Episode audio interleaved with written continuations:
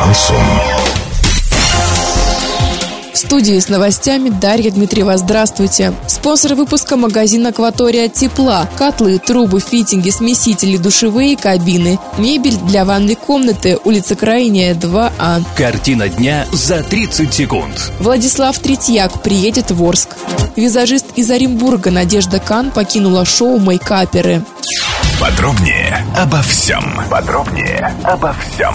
В Орске стартовали всероссийские соревнования по хоккею. Кубок Владислава Третьяка. Среди клубных команд 2005 года рождения. В турнире примут участие 8 команд. Торжественное открытие состоится 14 марта во Дворце спорта «Юбилейный», куда может приехать трехкратный олимпийский чемпион, президент Федерации хоккея России Владислав Третьяк. Посещение игр для болельщиков будет бесплатным, без возрастных ограничений изменений.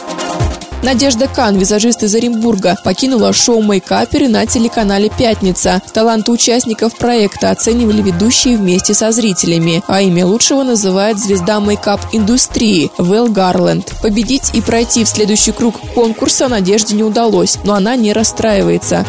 Доллар 56,62, евро 69,80. Сообщайте нам важные новости по телефону Ворске 30 30 56. Подробности, фото и видео отчета на сайте урал56.ру. Напомню, спонсор выпуска магазин «Акватория тепла». Дарья Дмитриева, радио «Шансон Ворске».